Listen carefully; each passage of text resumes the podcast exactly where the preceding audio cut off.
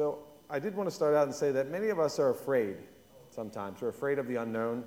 Um, actually, w- when you look at the fears, and I mentioned this in a recent message, you know, we all have different fears, and many people actually have the fear of coming up front here. So I want to thank Amy for doing that, uh, particularly for the first time. In fact, some people said they'd rather die than pe- speak in front of a group of people. Um, you know, but I, I would say that uh, after you do something like that, you, you may feel that way. So it's, it's definitely daunting to do that. But in general, we're afraid of things we just don't know or don't understand. Um, these unknown things that we fear, sometimes when we learn a little more about them, we're able to fear them a little less and move forward to what maybe what's in store for them. And death is one of those things. As Pastor Brian said, I'm speaking this morning on joy and death. But I wanted to start out with something that maybe is a little more lighthearted, but gives us a little window into kind of what the, how this works when you're afraid of the unknown. So I'd like to uh, introduce a game show that some of you may be familiar with. It's a quite, there's a newer version that is done here today. Uh, this is the original one, hosted by a man named Monty Hall here, and it was called Let's Make a Deal. And the way the game show would work, contestants would try to win great prizes by choosing a certain number there, one, two, or three, which a curtain and they didn't know what was behind them. If they picked the right curtain, they would win something like a new car. If they picked the wrong curtain, they would get what's called zonked, okay? And it was uh, where they would get messed up and they get something non- nonsensical like a goat, okay? And that's, I think, how some of us think about death and what awaits us behind the other side, the other side of the curtain.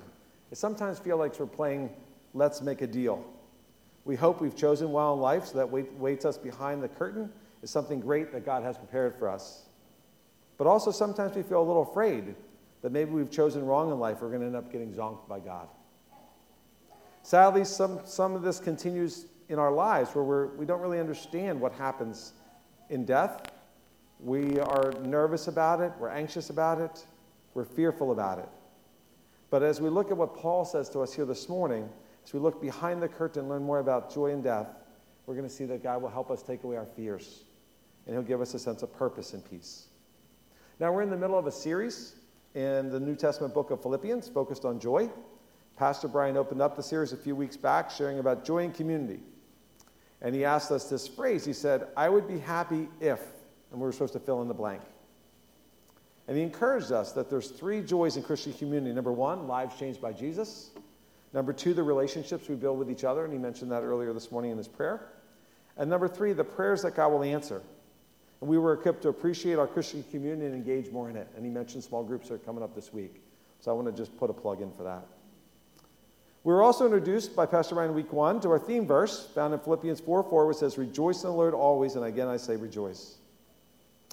Last week, Pastor Brian shared with us about the joy in preaching Christ found in other sections of Philippians chapter 1. We are encouraged to discover the gospel for ourselves by raising our flags of faith. Remember, we talked about that with the little thing? And let our prison become our pulpit we were encouraged to exude a passion for Jesus and to live unafraid for him. So, Pastor Brian set the stage for this sense of being unafraid. We were equipped to be more passionate about our faith, and as a natural result, live it out where we work, live, and play. Today, in Philippians chapter 1, verses 19 through 26, I'm going to be sharing about joy and death. Kind of sounds strange when you say that. But we're going to be encouraged to learn more about death and fear it less and look forward to what awaits us there we're going to be equipped to better redeem the time that we still have here on earth before we get to that point. Next week, we have a special guest, Dr. Jeff Arthurs, who's one of Pastor Brian's mentors from seminary where he went. He is from whom Pastor Brian learned many of his preaching skills. Jeff will be spending time with our team who preaches here at the church this upcoming Saturday, equipping us with what he's learned over the many years. And our teaching team will be better as a result of our time with, with Jeff. So we're really looking forward to that. So you can pray for that for us. But now I'd like you to turn in your Bible, your Bible app, to Philippians chapter 1. I'm going to start in verse 19, and we're going to read through verse 26 if you join along with me. Starting in verse 19. For I know that through your prayers and God's provision of the Spirit of Jesus Christ, what has happened to me will turn out for my deliverance. I eagerly expect and hope that I will in no way be ashamed, but will have sufficient courage so that now, as always, Christ will be exalted in my body, whether by life or by death. And here's the, the, the big verse, right? For me to live is Christ and to die is gain. If I am to go on living in the body, this will mean fruitful labor for me. Yet what shall I choose? I do not know. I'm torn between the two. I desire to depart and be with Christ, which is better by far, but it is more necessary for you that I remain in the body. Convinced of this, I know that I will remain, and I will continue with all of you for your progress and joy in the faith, so that through my being with you, again, your boasting in Jesus Christ will abound on account of me. Now we're going to walk through these verses together, understand them, and then see how we can apply them to our lives. So let's start in verse 19.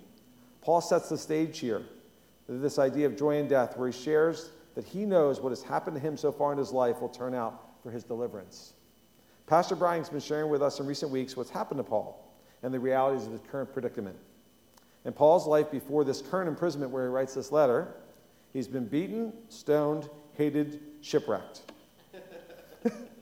Quite a. He ought to make a photo album for that. But uh, these were very difficult life experiences Paul had gone, but he felt that he was strengthened through these hard times. Now, for this specific imprisonment in Rome, we start where this sense of where he writes about this joy and death. It all started when Paul was in Jerusalem, visiting the temple, when an angry mob got a hold of him and was ready to kill him. From Jerusalem, Paul was taken to Caesarea, where he experienced more miscarriages of justice and all kinds of hard things. And then from Caesarea, he went up to Rome, where we see this letter being written, where he was able to spend time about two years, being able to, how he described it, being able to share the good news of Jesus boldly without an hindrance, despite being under house arrest during that time. So during that time, Paul remembered God's promise to him that we read in Acts 23 11.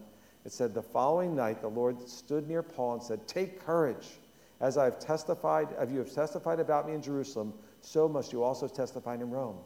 So Paul got a word from the Lord that he would start in Jerusalem, he would journey through this area and end up here in Rome. Did you ever sometimes stop and think, like, how did I get here? How am I at this point in my life? How am, where I live, who I'm married to? How did I get these kids? How did I get this job? Did you ever have those feelings sometimes? It's okay to just think those feelings once in a while, right? That's where Paul's at. He's like, oh my goodness, how in the world did all these things happen to me? And those are the times where it's good to go back and look and recognize that God ordains hard things in our lives, just like He did in Paul's lives, for the purposes He has for us. He doesn't waste suffering, He doesn't waste hard times. They're preparing us for things that He has for us to be and to do. And we see that as we continue in verse 20. And Paul shares about this purpose in his life, his why, which gave him perspective about not only his life, but about death that we're going to talk about. He says, I eagerly expect and hope that I will in no way be ashamed, but will have sufficient courage so that now, as always, Christ will be exalted in my body, whether by life or by death. So again, Paul's explaining his purpose is life or in death is to exalt Jesus. We sang about that, we've talked about that, but what in the world does that exalt Jesus mean? It sounds a little lofty. But exalting is pretty straightforward. It actually means to say that something is great. You know, I mean, in your life, I mean, if I ask you what's great in your life or what do you enjoy that's great, I think we can go on and on. And if I had you start talking now, it would be really hard to bring you all back. Okay, because you either have a, you know, some of you have a great football team, other of us don't right now. Some of you have a great job, some of you don't. Some of you have maybe a, a great, you know, you, you can pick it, a great car, a great relationship with your spouse, and other of us, we don't know. But, you know, it's here, Paul's saying the one great thing that I have in my life, the one thing that is great for me that I want to let everybody know about is Jesus Christ. Because he was preeminent in his life, he had the top place. Now, actually, some of us have also encountered other people who want to convince us of something that's great. You really need to buy this. Your, your life is incomplete without it. You just can't get on.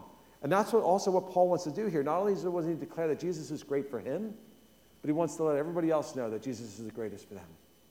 That's his heart's desire. That's his why. That's what motivated Paul to do that. He was celebrating what Jesus had done in his life and how he was excited that he was alive and working his heart and soul, and he wanted to do the same for other people. So he says, Christ will be exalted in my body, whether by life or death. He expresses this about being the case whether life or death. He explains as he continues to live life here in his earthly bodies, he's going to continue to lift Jesus up. Everything he says, everything he thinks, everything he does. And if his life is in his earthly body will come to an end, Paul says, I'll be done. I'll be with Jesus, just like with Bob. No longer separated through death, but with Jesus forever.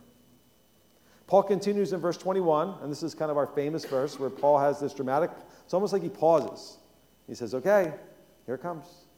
For me to live is Christ, and to die is gain.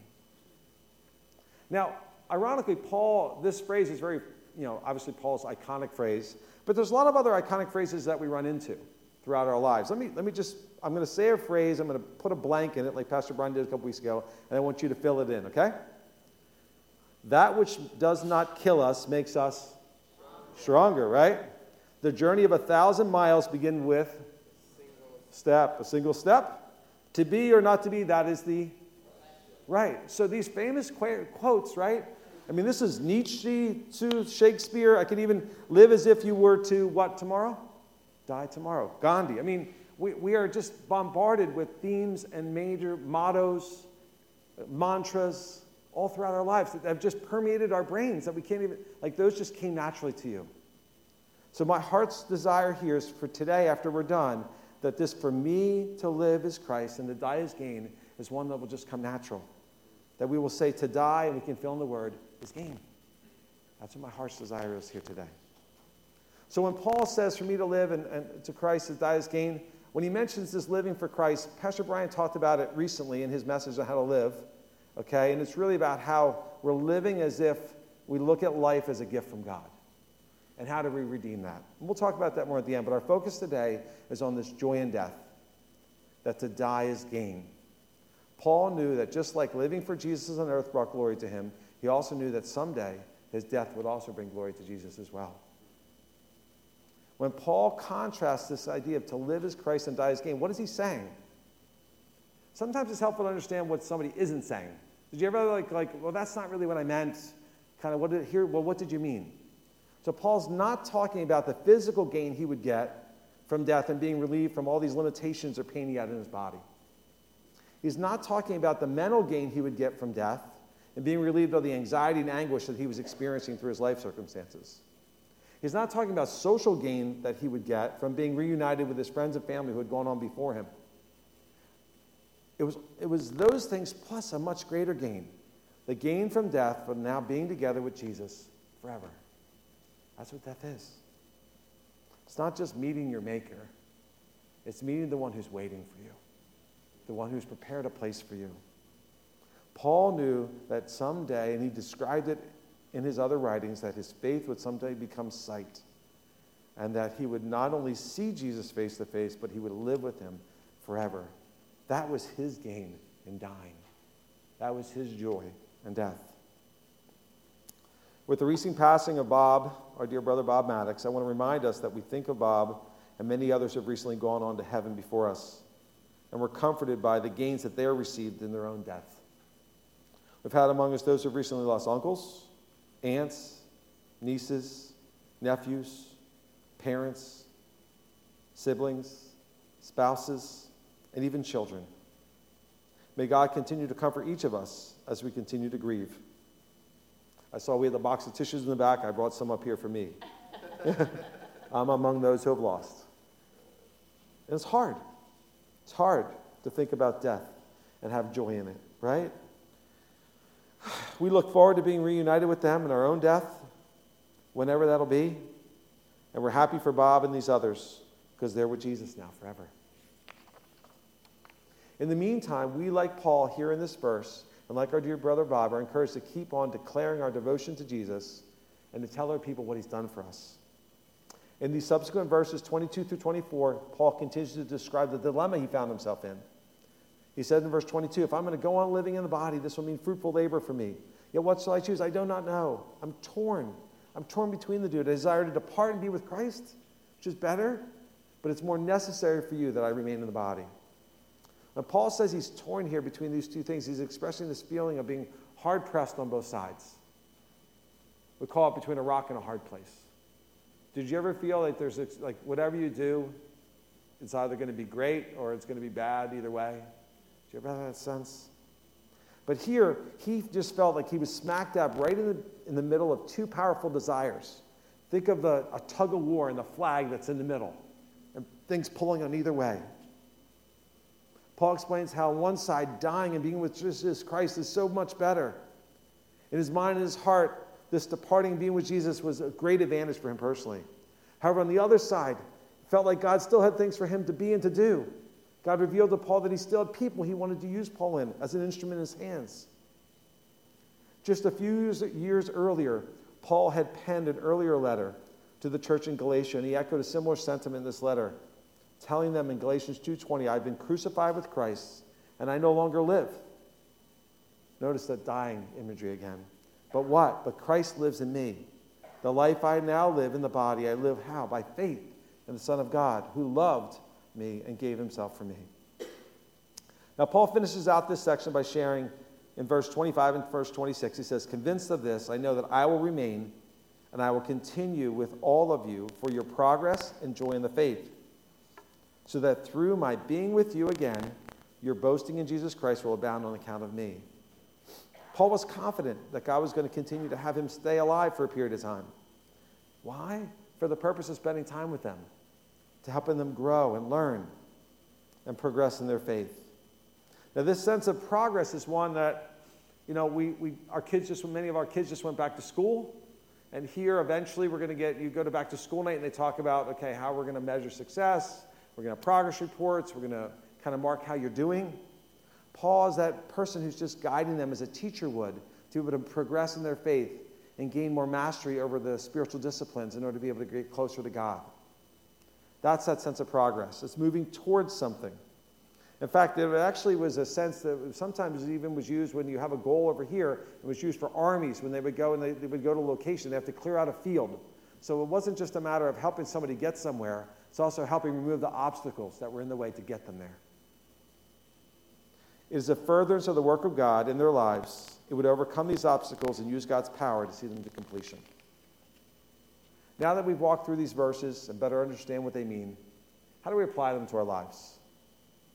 I want to go back to the sense of fear again.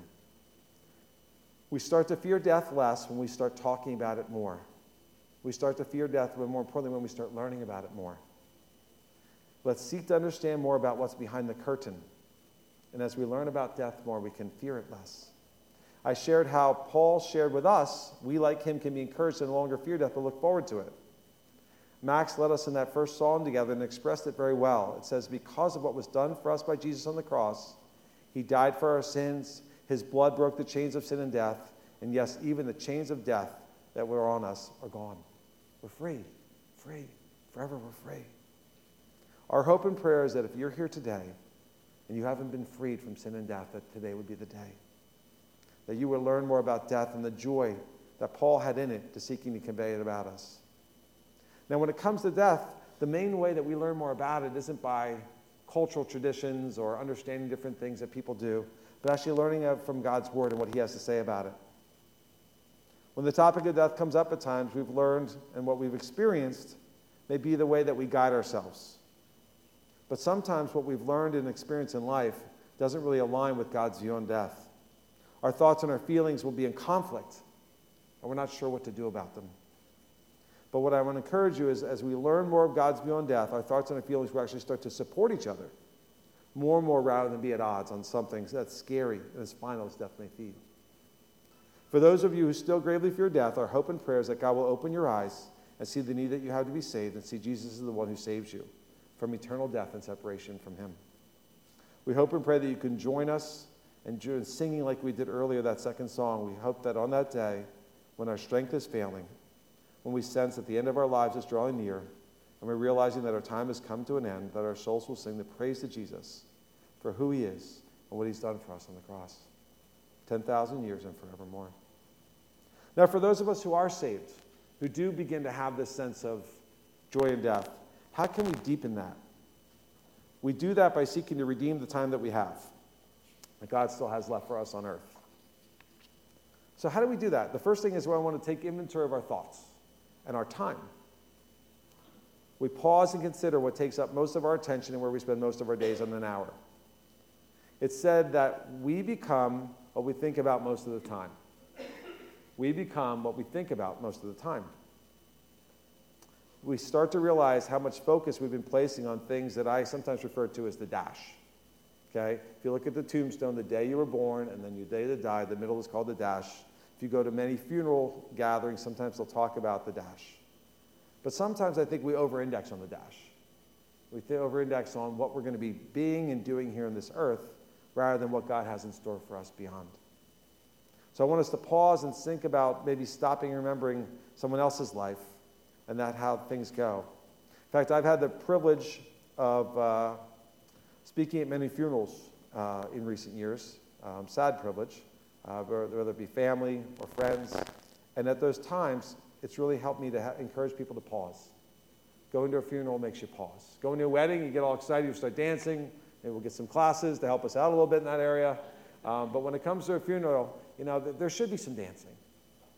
Now, we're sad that Bob or others have gone, but we can be dancing because we're excited about what's happening for Bob, what's happening for others. But this, we're just mixed in how we feel about those things. But for us, going to a funeral also causes us to stop and think about how we've been spending our time.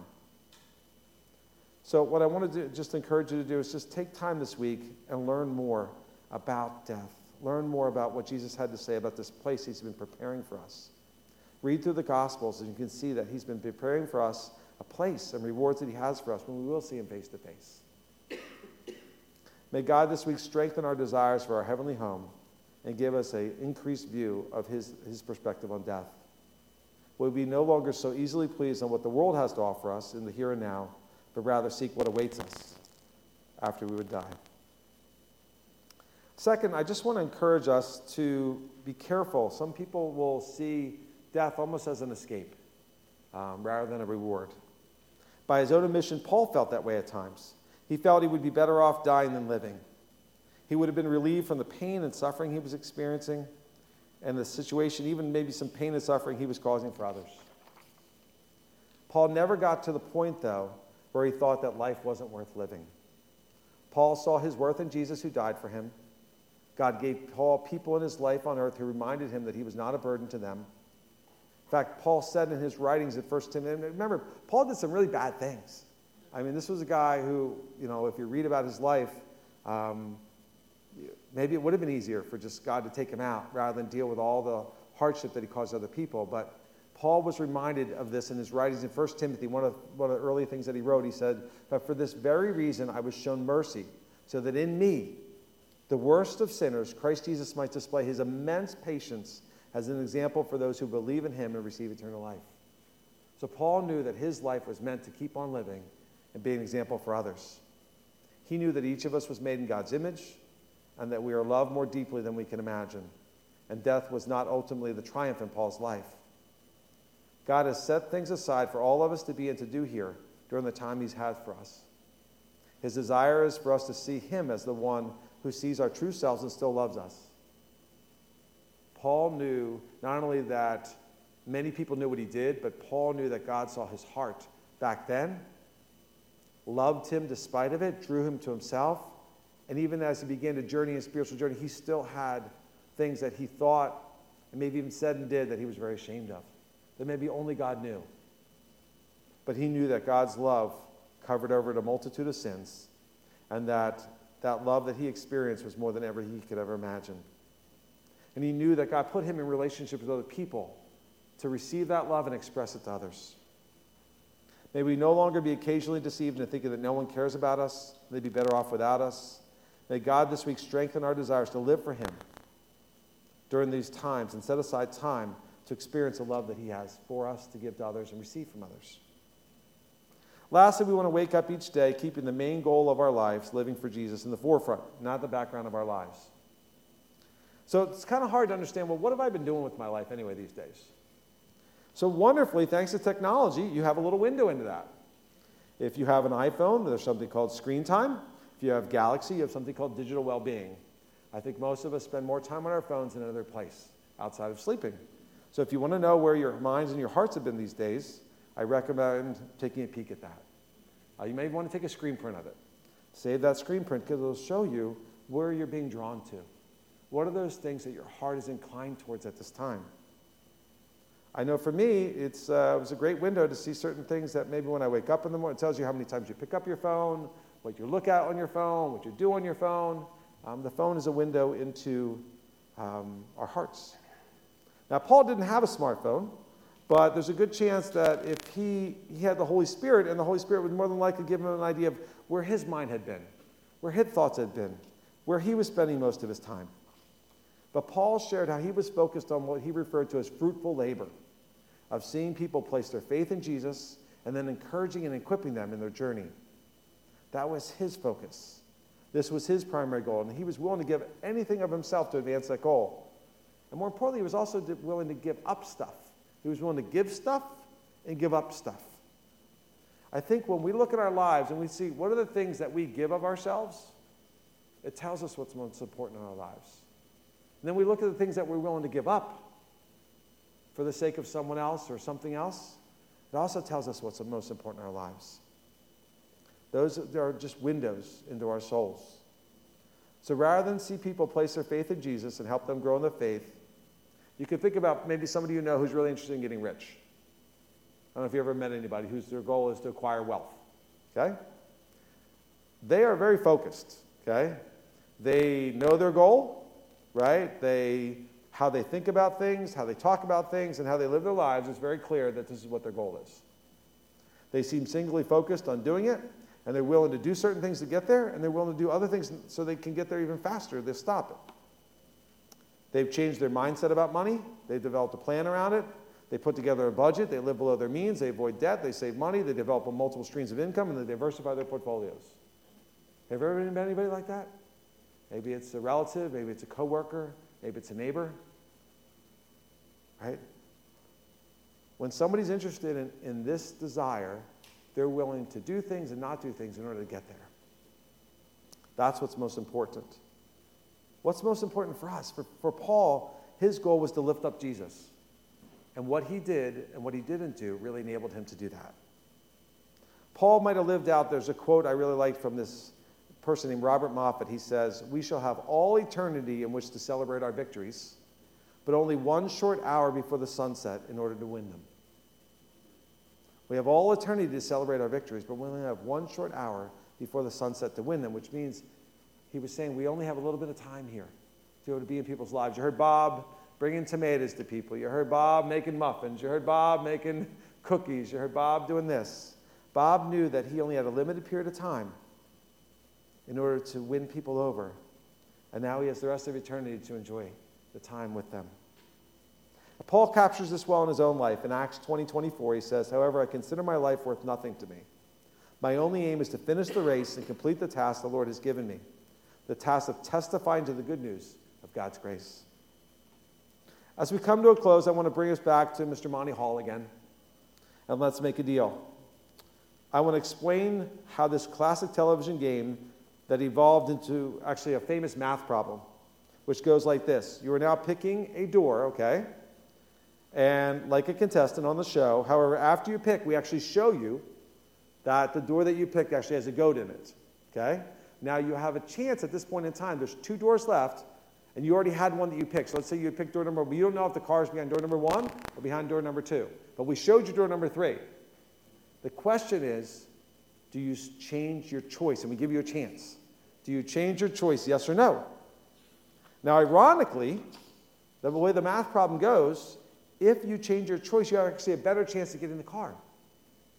Now, some of you are just blown away at this moment, okay? It's, a, it's kind of a classic math problem. You can read about it on your own, but we have an opportunity today to change our choice. If we have been choosing something that really wasn't in God's desires, or to be able to understand that there's joy in death, Today is the day to change our thing. In fact, the way, to, the way I think about it is, um, you know, we, have been given new information, insights about it that encourage us to no longer feel death, but look forward to it. Paul's equipped us to better redeem our time, so the time we've been given here is going to be for Him. So change your mind.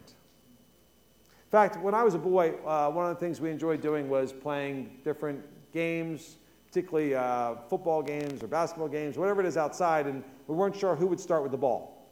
So, what is a classic way to understand that? You flip a coin, right? And then you see, okay. So, what I would used to say is I'd say heads I win and tails you lose. Okay? Anybody ever encountered somebody like that? okay, so that, that's obviously some mild deceit there. But I would say that it's actually a very good way to understand how Paul thought about life and death. Okay? Either way, he was not going to lose. If he continued living, God was going to give opportunities to be in people's lives and help them progress in their journey. And if he died, he was going to be with Christ forever. Heads he won, tails he won. He went either way. We've been blessed in our church history to have many people who've been wonderful examples of how to live for Christ and die well for him. I had many of their stories written down as I prepared this message, and I had no time to share them with you. So if you want to come and, you know, Jerry, I think of your mom. There's so many, uh, Cheryl and Barb's parents. There's, there's many people who've lived well and died well for the Lord. I'm not going to name all the names, I just highlighted two, but there's a dozen more that if you want to come up to me afterwards and hear them, they will inspire you to live for the Lord. Let's pray. Dear Jesus, like Paul, please give us more courage to be ready for death, more courage to live for you during the time that you've given us here on earth. Show us how to love like you have loved us. Please break our hearts for what breaks yours. May we continue to make more and more living for you the aim of our lives. Help us to say, like Paul did, that to, for us to live is Christ and to die is gain. Amen.